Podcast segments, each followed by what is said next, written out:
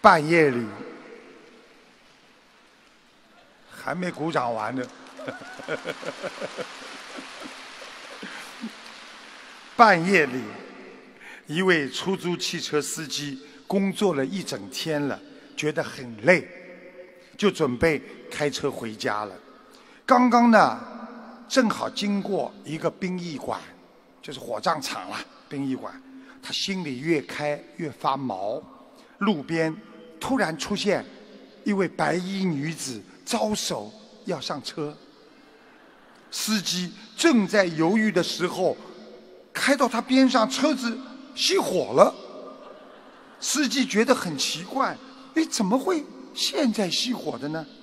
那个女子无声无息的把门一开，上了车，开口说：“我要到松山机场。”司机觉得非常的恐怖啊，车子偏偏在这个时候又可以发动了。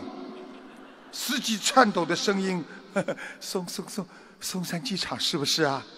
那女的说：“是啊。”一边开车，司机用后照镜看了看那个女子，越看越觉得这个女子面无表情，脸色苍白，觉得碰到了鬼了。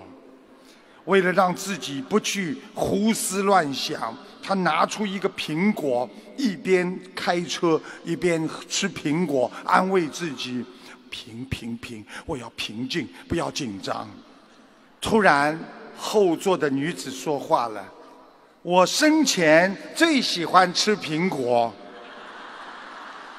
那个司机一听，咬了一口苹果的嘴巴，瞬间不能动了，连头发都竖起来了。那个女子在后面又加了一句：“可我生完小孩之后，我就不喜欢吃了。”大家听懂了吗？他说的是我生前就是生孩子之前，所以这个是不这个故事说明啊，人越想象越去往不好的地方去想，可能会发生越来越不好的事情。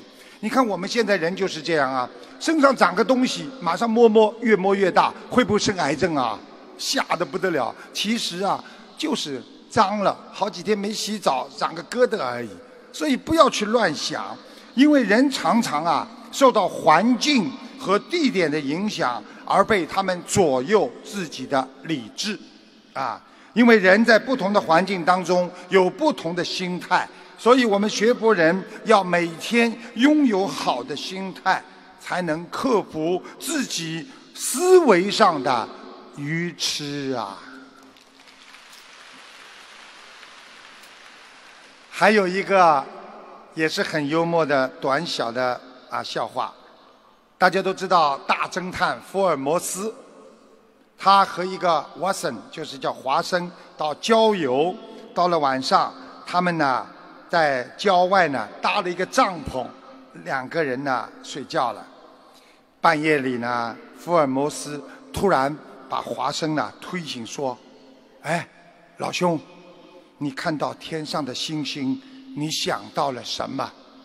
华生说：“哦，呃，这些天上的星星啊，可能在星星的里面呐，上面呐有水啊，有生命啊。”他还想再讲下去，突然之间，福尔摩斯冲着他：“傻瓜，你没有发现我们的帐篷被偷掉了吗？”